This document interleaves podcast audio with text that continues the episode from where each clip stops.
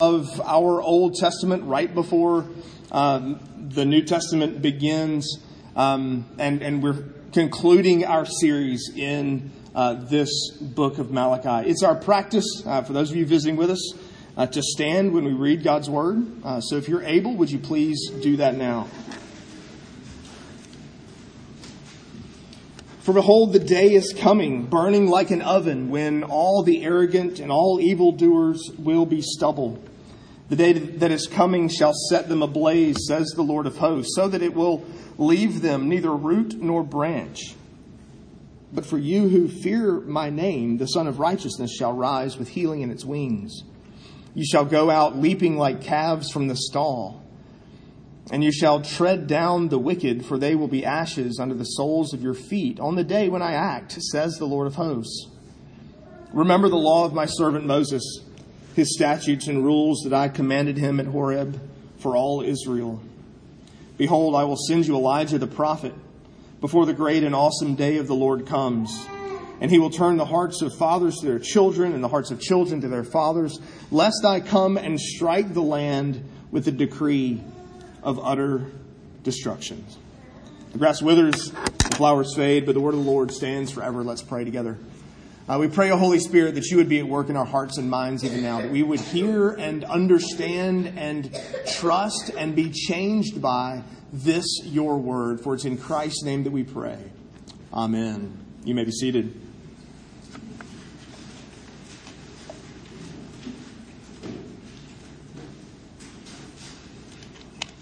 So I realize I may be in um, uh, enemy territory here uh, but I'm I'm going to jump out there anyway, um, and it's it's because I'm from South Carolina that I that I can do this so boldly and assertively.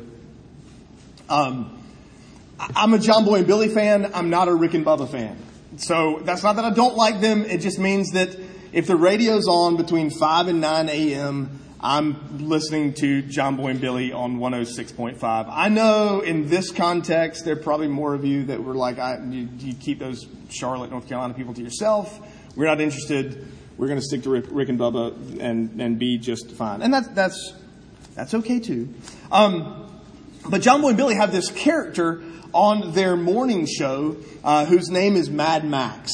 Uh, and, and as you might guess, he's always, well, angry. He's always mad. Uh, and in fact, the bit always starts and ends the same way. It always starts with John Boy, and, and, John Boy plays Mad Max too, actually. So it always starts with John Boy saying, "Hey, Mad Max, how you doing?" And the response is always the same: "How you think I'm doing?" This gruff, really sort of deep, angry, countrified kind of answer. I'm mad, and that, that's always the way it starts. And then he goes on some tirade about some. It's usually PETA it's usually that. I mean, but it's, you know, it's something else maybe, but it's always some political tirade of, of some sort. And then at the very end of it all, it always ends the same way too. After this, this long, raspy, gruff, I'm angry, everybody's an idiot, and I'm the only smart one in the world. And then it always ends like this. John Boy and Billy, y'all have a nice day. And then he disappears. It's always struck me as sort of an, an odd ending to that bit. I've never have quite, I mean, you're angry, you're frustrated, and you try to end with this are you being sarcastic? Or are you just so grumpy that, that it is a good day for you if you're grumpified? I mean, I, I don't understand. It just doesn't seem to fit. The, the conclusion to the bit, his last sentence, doesn't seem to make sense in light of the whole rest of his tirade. He got me thinking. How would you end the book of Malachi? How would you write the ending to the book of Malachi? I mean, it's, it's been this.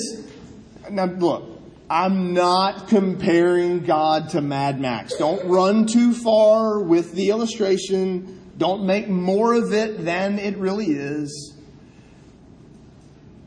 But this whole letter has been a series of disputations, a series of charges against the people of Israel now out of exile back in Jerusalem, back in their homeland. And God brings a whole series of, of charges against them. It's not, um, it's not a lovey-dovey, y'all are the greatest, I love y'all so much, and thank you. Know, it's not that kind of a letter. At the end of it all, they're kind of looking around going, well, I mean, every angle we take, we're wrong. God started with, I love you. And, and right off the bat, they, they said, um, what now? Exactly how? What do you mean by that? How do you, how have you, you know, we, you do realize we just spent 70 years in Babylon. If you loved us, we would, they would spend 70 years in exile here, not the other way around. They, they don't, they don't get it. They don't agree, quite honestly. And, and, and they're, the whole letter gives evidence to the fact that they don't love God, they don't believe His word, they don't trust Him. They were willing to um, not just marry idolatrous women from the people around them, but they actually would divorce their believing Israelite wives in order to do so. The issue wasn't intermarriage. The other, the issue wasn't race. The issue wasn't nationality. The issue was believing, unbelieving, idolaters, or the the worshippers of the one true God. The priests were willing to offer blemished sacrifices. The people were willing to bring lame and blind uh, animals, lambs, to be offered as sacrifices. They they were we know that God has asked for an unblemished lamb, but this is close enough. He's got a little limp. I'm pretty sure the bone is that he broke last year is last week, last month. I'm pretty sure it's setting right. I mean, that's close enough. The people showed their lack of obedience. They were bringing imperfect sacrifices. They, they showed their lack of trust in God by withholding the tithe and, and not bringing the full tithe into the storehouse. How would you end the letter? I'm afraid that if I were writing Malachi, I would end with, You're doomed. It wouldn't be, Have a nice day. It would be, and I'm going to zap you. I'm going to get you back. I'm going to. But aren't we thankful I'm not the one writing the book of Malachi? Because God ends the letter by pointing us to the coming day of the Lord. And notice, first of all, the day of the Lord comes with a warning. That people in Malachi's day, they've been saying, I mean, in fact, they just in the last passage um, at the end of the last half of chapter 3. It, it's just not worth following God. It's just not worth keeping His commands. It's just not, because everyone else around us is being blessed, everyone else around us is prospering, and we, on the other hand, are not. And so it's just not worth it. They're, they're convinced there's no point in a personal relationship with God. But they seem to want to hedge their bets and keep this sort of commercial business relationship with him. They see the, the wicked prospering, and the wicked are not going to get the retribution that they deserve. But notice how chapter 4 begins. The day of the Lord is a burning oven, is an oven set full blaze it's, it's fire that consumes. Now, we've, we've seen fire before in Malachi. That was refining fire. That was fire for gold, um, which purifies gold. This is not that. This is consuming fire. This is a fire that, that, um, that's going to burn and destroy everything that comes in contact with it. You get a hot, dry, um, summer in California in the middle of a drought. It doesn't take much more than sunlight, certainly a, a poorly attended campfire, an ill advised cigarette, and thousands of acres are destroyed. Dry grass, dried up wheat, um, the husks of um, the, the wheat that they may have harvested, whatever's left lying around, it, it doesn't stand a chance when the fire comes and just quickly and so easily burns through whatever is lying there on the ground. You've got a silo, you've gathered in your grain, you've kind of sifted the grain and, and kept the kernels and the husk, the, the wheat, whatever's left lying around, it would burn up in an instant. It's a, it's a recipe for disaster. And that's the image in verse 1.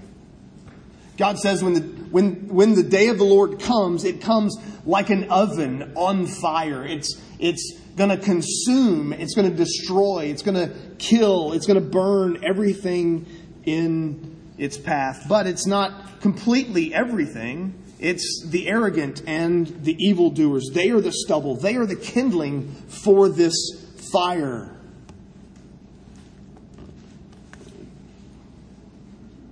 You remember Shadrach, Meshach, and Abednego. So hot was that oven, and it, this would be the same kind of oven. It's the same image, big giant clay dome oven that was cranked up so high that the guys that were throwing him into the fire were killed. They were burned from the heat. Sometimes at youth group on Wednesday nights, we um, we make them work for their food, and, and we do hot dogs and s'mores over the fire pit.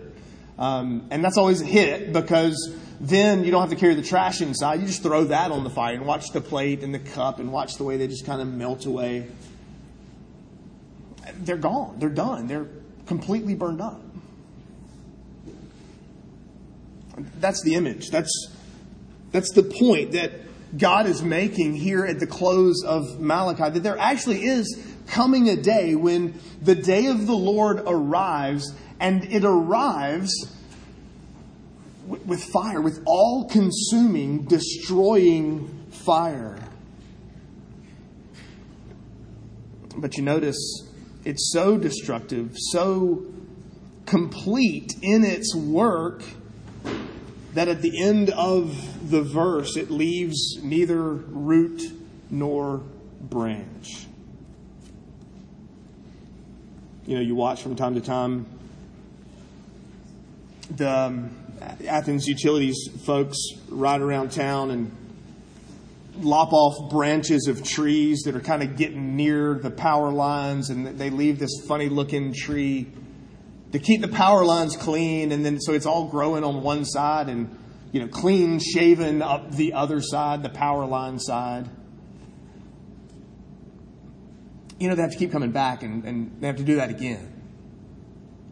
Because if, if you cut a plant, if you just cut the top off, if you lop off some branches, it doesn't kill it. It just slows the process down a little bit. It means that eventually they're going to have to drive down that street again and cut those branches off again. It doesn't destroy the plant. This leaves no branch, but it also destroys to the root. In other words, it will be all consumed, destroyed, fully, finally, and completely. It's not coming back. It's not going to grow back. That plant doesn't regrow. When you've burned it from top to bottom, from branch to root, when you've all consumed it so completely, it doesn't regrow. It's a picture of total destruction. Now I know that's that's not a view of the coming of Christ that's readily acceptable in our world today. I mean, there's not going to be judgment. I mean, Jesus may come back, but really, I mean, this judgment idea, I just, I don't know. I mean, God's a God of love, and He's just not going to He's not going to destroy wicked people. You know, I'm not sure there are any wicked people. I mean, maybe some are worse than others. But the notion of, of God coming in judgment is not an acceptable view in our world today. And here, God makes it ever so clear that the day of the Lord means judgment. It means the destruction of the wicked.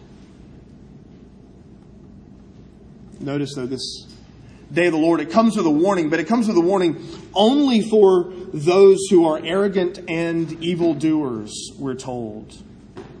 They're the stubble. They're the, the kindling for this fire. They're the, the dry pieces of, I don't know, pine cone, small sticks, whatever dried grass, whatever you get that you toss in your fire pit to get the fire started. That's what they are. They're the stubble that gets burned up and consumed in that day. Of course, I'm assuming it's on the same page in your Bibles. In, in mine, it's literally the first verse on this page. Look back at verse 15 of chapter 3. Remember the, the people of Israel, we now, and now we call the arrogant blessed. Evildoers not only prosper, but they put God to the test and they escape. The people of Israel were looking at these very people, the arrogant and the evildoers, and they were convinced nothing happens to them. The arrogant, they're the ones that are blessed. The evildoers, they prosper and there's no recourse. There's no retribution. There's nothing that comes to them. Well, those are the exact same people that God in chapter 4 says these are the very people who will be consumed in the day of the Lord. When the great day of the Lord comes, the wicked, the evildoers, the arrogant, those who disdain God's word will not survive.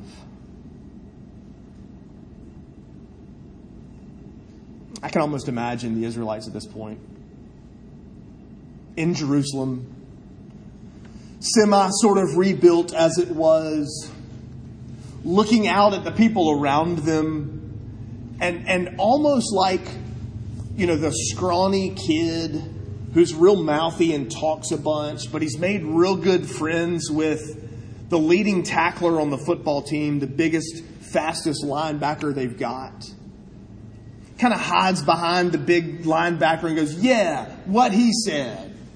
Talks real bit. You, you can almost picture the Israelites looking out at the people around them going, Yeah, this is coming to you. This is what's coming at you. You're, you're in for it. We do that, don't we? I mean, even we as the church, we far too often kind of look at the world around us and we sling things at them and then duck back down behind the wall and go, boy, I sure am glad I'm, I'm okay. I sure am glad I'm not like them. This letter was written to Israelites. This letter was written to people in, among the people of Israel. This wasn't written to Babylonians to Persians, to the people around them. Yeah, they're included, but the letter is actually written to the people of Israel. They're the ones with the command to bring the tithe into the storehouse. They're the ones with the command to bring an unblemished lamb for sacrifice.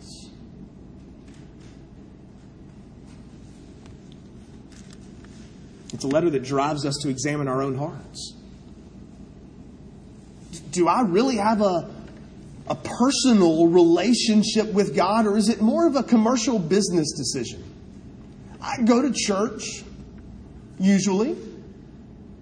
I, um, I know where my Bible is.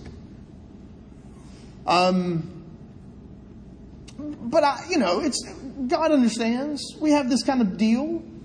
It's a contract. It's a business relationship. I do some of the things He wants me to do, kinda, and He does some things for me every now and then. That's the image of the people in Israel at this time.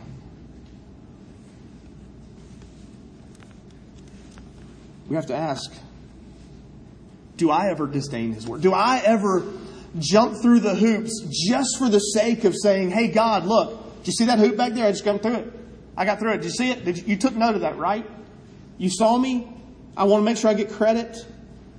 We, we approach God that way far too often.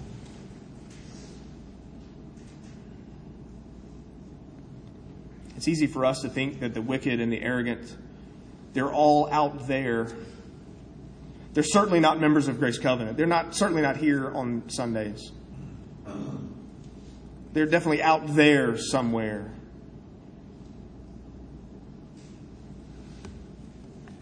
They're in the Middle East. They're in San Francisco. They're, I don't know, Ardmore, Huntsville. I, they're not here. The truth is, there's evil and arrogance in all of us. The truth is, there's, there's pride and wickedness and evil and selfishness and anger and hatred in every single one of us.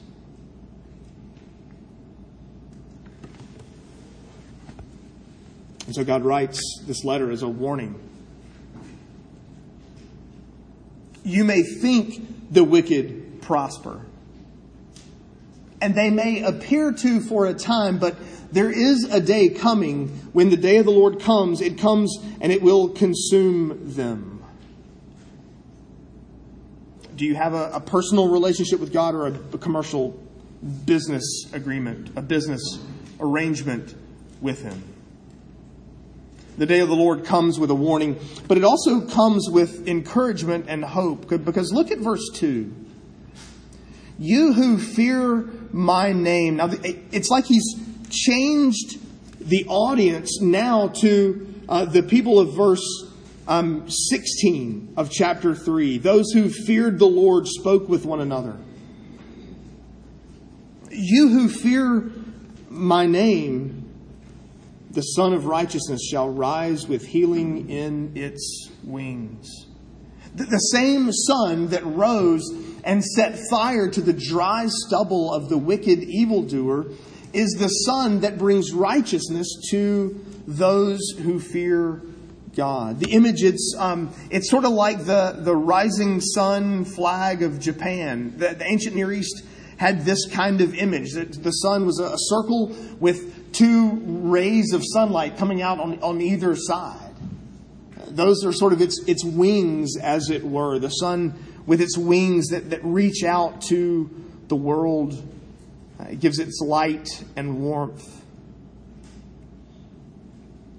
And the sun comes up, and the calves are they're let out of the stall. Actually, more an image of having been well fed. But you watch a calf, you watch the way they run and jump and kind of kick their back feet up. Or a puppy let out of his crate in the morning. You watch the way they run and play and, and jump. It's joy and peace and pleasure. That's what the day of the Lord is like for those who fear God's name, for those who who rather than disdain him, revere him. They stand in awe of him and even long to obey his commands. That's the group who will leap like calves let out of their stall. For whom the day of the Lord is a day of joy and, and, and peace and comfort and hope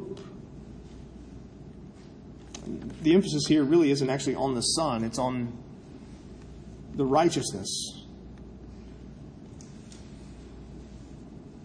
Part of the picture here is that these who fear the Lord, who fear the name of God, they don't have a righteousness of their own. They have a righteousness that's coming from outside of them. They've, they've been saved, they've been delivered by God from sin. They've received salvation from Him. They've been accepted by Him. But, but the picture there is of a righteousness that isn't their own, it, it comes from somewhere else.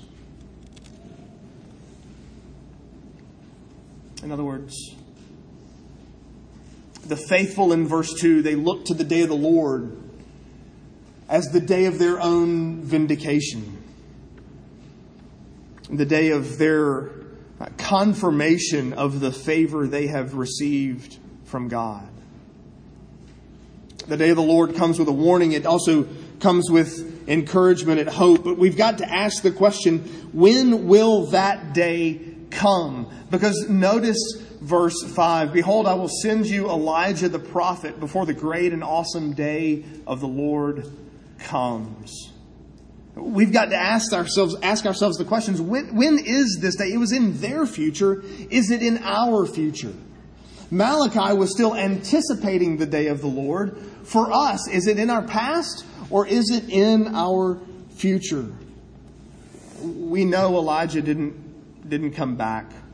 Uh, we know that he wasn't restored, didn't return uh, to the earth. Jesus, in fact, in, in our New Testament reading just a few minutes ago, Jesus equates this Elijah of Malachi 4 with John the Baptist. That's why we read Matthew 17 uh, just a few minutes ago, so we would see that connection. In other words, John the Baptist is this Elijah. He's the one who prepared the way for the day of the Lord, the one who inaugurated, initiated that day with Christ coming on his heels. He's the forerunner to the day of the Lord. For the people in Malachi's day, this day was still in their future. For us, that day has come.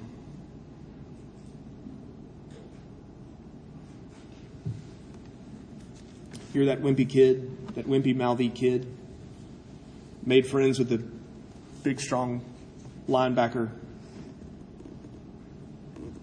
And you're convinced there's a day coming when he's going to beat up everybody that's made fun of you when he's finally, he said, look, on, on such and such a day, I'm gonna, I'm gonna bring deliverance. I'm gonna, all those people that have laughed at you, all those people that have made fun of you, I'm gonna beat them up. I'm gonna get them for you.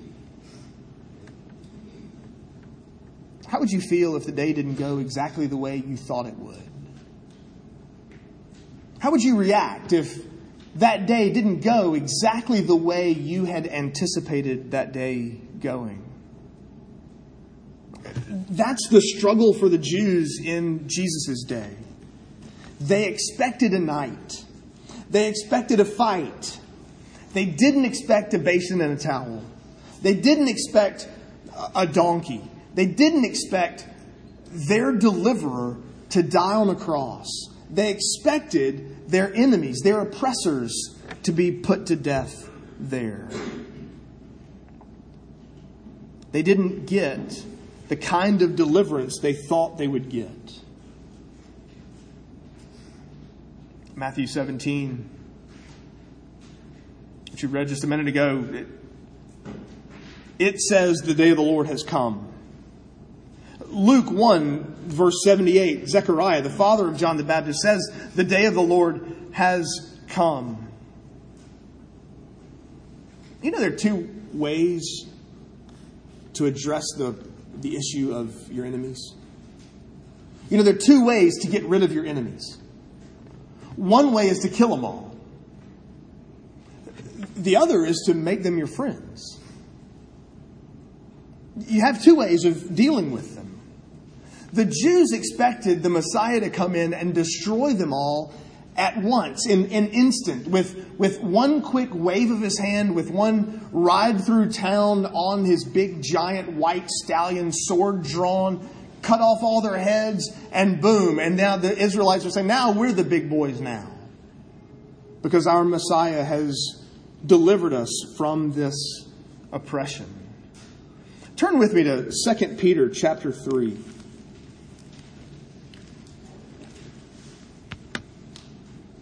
Let me show you how Peter envisioned the day of the Lord. Is the day of the Lord in our past? Well, yes. Is the day of the Lord in our future? Well, yes. The reality is the New Testament sees the day of the Lord as both the first and second coming of Christ. 2 Peter chapter 3, beginning in verse 8. Do not overlook this one fact, beloved that with the Lord, one day is as, a, is as a thousand years, and a thousand years as one day. The Lord is not slow to fulfill his promise, as some count slowness, but is patient toward you, not wishing that any should perish, but that all should eat, that all should reach repentance. But the day of the Lord will come like a thief. And then the heavens will pass away with a roar, and the heavenly bodies will be burned up and dissolved, and the earth and the works that are done on it will be exposed. Do you see? Peter says the day of the Lord is still yet to come. It's still in our future. It's referring to the second coming of Christ. In other words, there turns out there's a time gap between his first and second coming. And the New Testament sees the day of the Lord as both. It refers to both as the day of the Lord. The Old Testament, looking ahead, anticipates the coming of the Messiah. Peter says that what the Jews thought would happen the first time is what's actually going to happen the second time. But I want you to notice why the delay in 2 Peter 3. See, the Israelites thought, they were convinced that God doesn't do anything about the wicked people around us because either He can't or He doesn't care, so He must approve of what they're doing. Peter says neither of those is true. It's not that He can't, and it's not that He won't. It's not His powerless, it's not His slowness, it's His patience. In other words, he envisions those who fear the Lord, he envisions that number growing. He envisions that number increasing. He envisions you and me actually participating in growing the kingdom of God so that we participate, we evangelize, we go out and share the gospel with people and bring others into the household of faith. The picture is that God will save his people. He will bring his people to repentance. And that's the hope of Malachi 4. It ends with, with hope and anticipation, even with a bit of warning at the end of the last verse. Parents and children, their hearts turn to each other, lest I come and strike the land with a decree of utter destruction.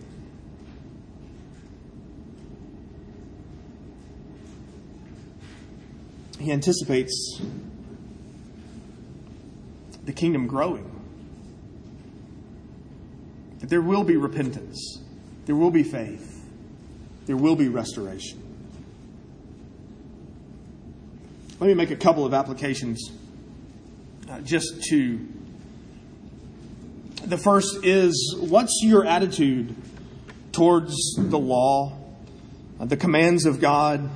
Uh, the promises of God, the Word of God? Do you disdain them? Do you disdain His, his decrees? Do you, do you bear up under them as though they're a burden and you feel oppressed by them and you really are angry about them, but you do them because you're pretty sure that that's a better business decision than not doing so? You're hedging your bets. I, am going to do some stuff for God and, and treat it like a, a business decision. How you answer that question this morning will give you an idea of which of these two groups in Malachi 4 you're in, where you'll spend eternity. If you're ang- if you if you hate God, if you're angry at him and disdain his commands and are among the arrogant and the evil doers, while there is still time, will you receive Christ today? A second application from this passage. It's tempting as believers to gather in the church and look down our noses at the people outside the church. It's pretty tempting to, to gather together and, and have this disdain and hatred and and oh, those poor, oh, bless their hearts. We look down on the people that are, that are out there, so to speak. And yet, this passage warns us. It reminds us that our salvation is all of grace because it's the, the righteousness from the rising sun that we receive as righteousness to our account. It doesn't come from ourselves. So it reminds us that our salvation is all of grace. But it also encourages us, rather than lobbing insults at people out there from the supposed safety of, of our city walls, actually go to them, to love them, to evangelize, to, to carry the gospel with us. If they are doomed to destructive fire. Oh, that we would love them enough to pull them back. Oh, that we would love them enough to run after them and warn them and bring them into a saving relationship with Christ. Lest we show ourselves to be the arrogant at heart.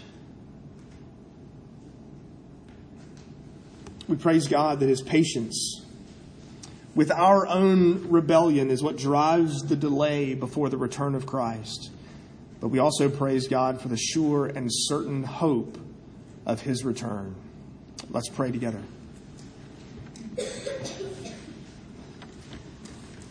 Father in heaven, we thank you for warning us in the book of Malachi, for warning us against our own uh, sin and arrogance and evil doing, for warning us against treating our relationship with you as merely a business decision. Father, we pray that you would grant us the grace, grant us your spirit, that you would so work in our hearts, that you would stir our hearts to love you, to fear you, that our relationship with you would be set right. Father, would you use us? To reach the lost? Would you use us to warn those who are left to themselves will be stubble for the fire in the day of the Lord? Father, we pray that you would stir our hearts to love them, to seek them, to, to with all our energy, pull them back from the deadly flame. And Father, we pray that you would be at work in their hearts even before we get there that they would trust in you at the hearing of the gospel. We pray all this in Christ's name. Amen.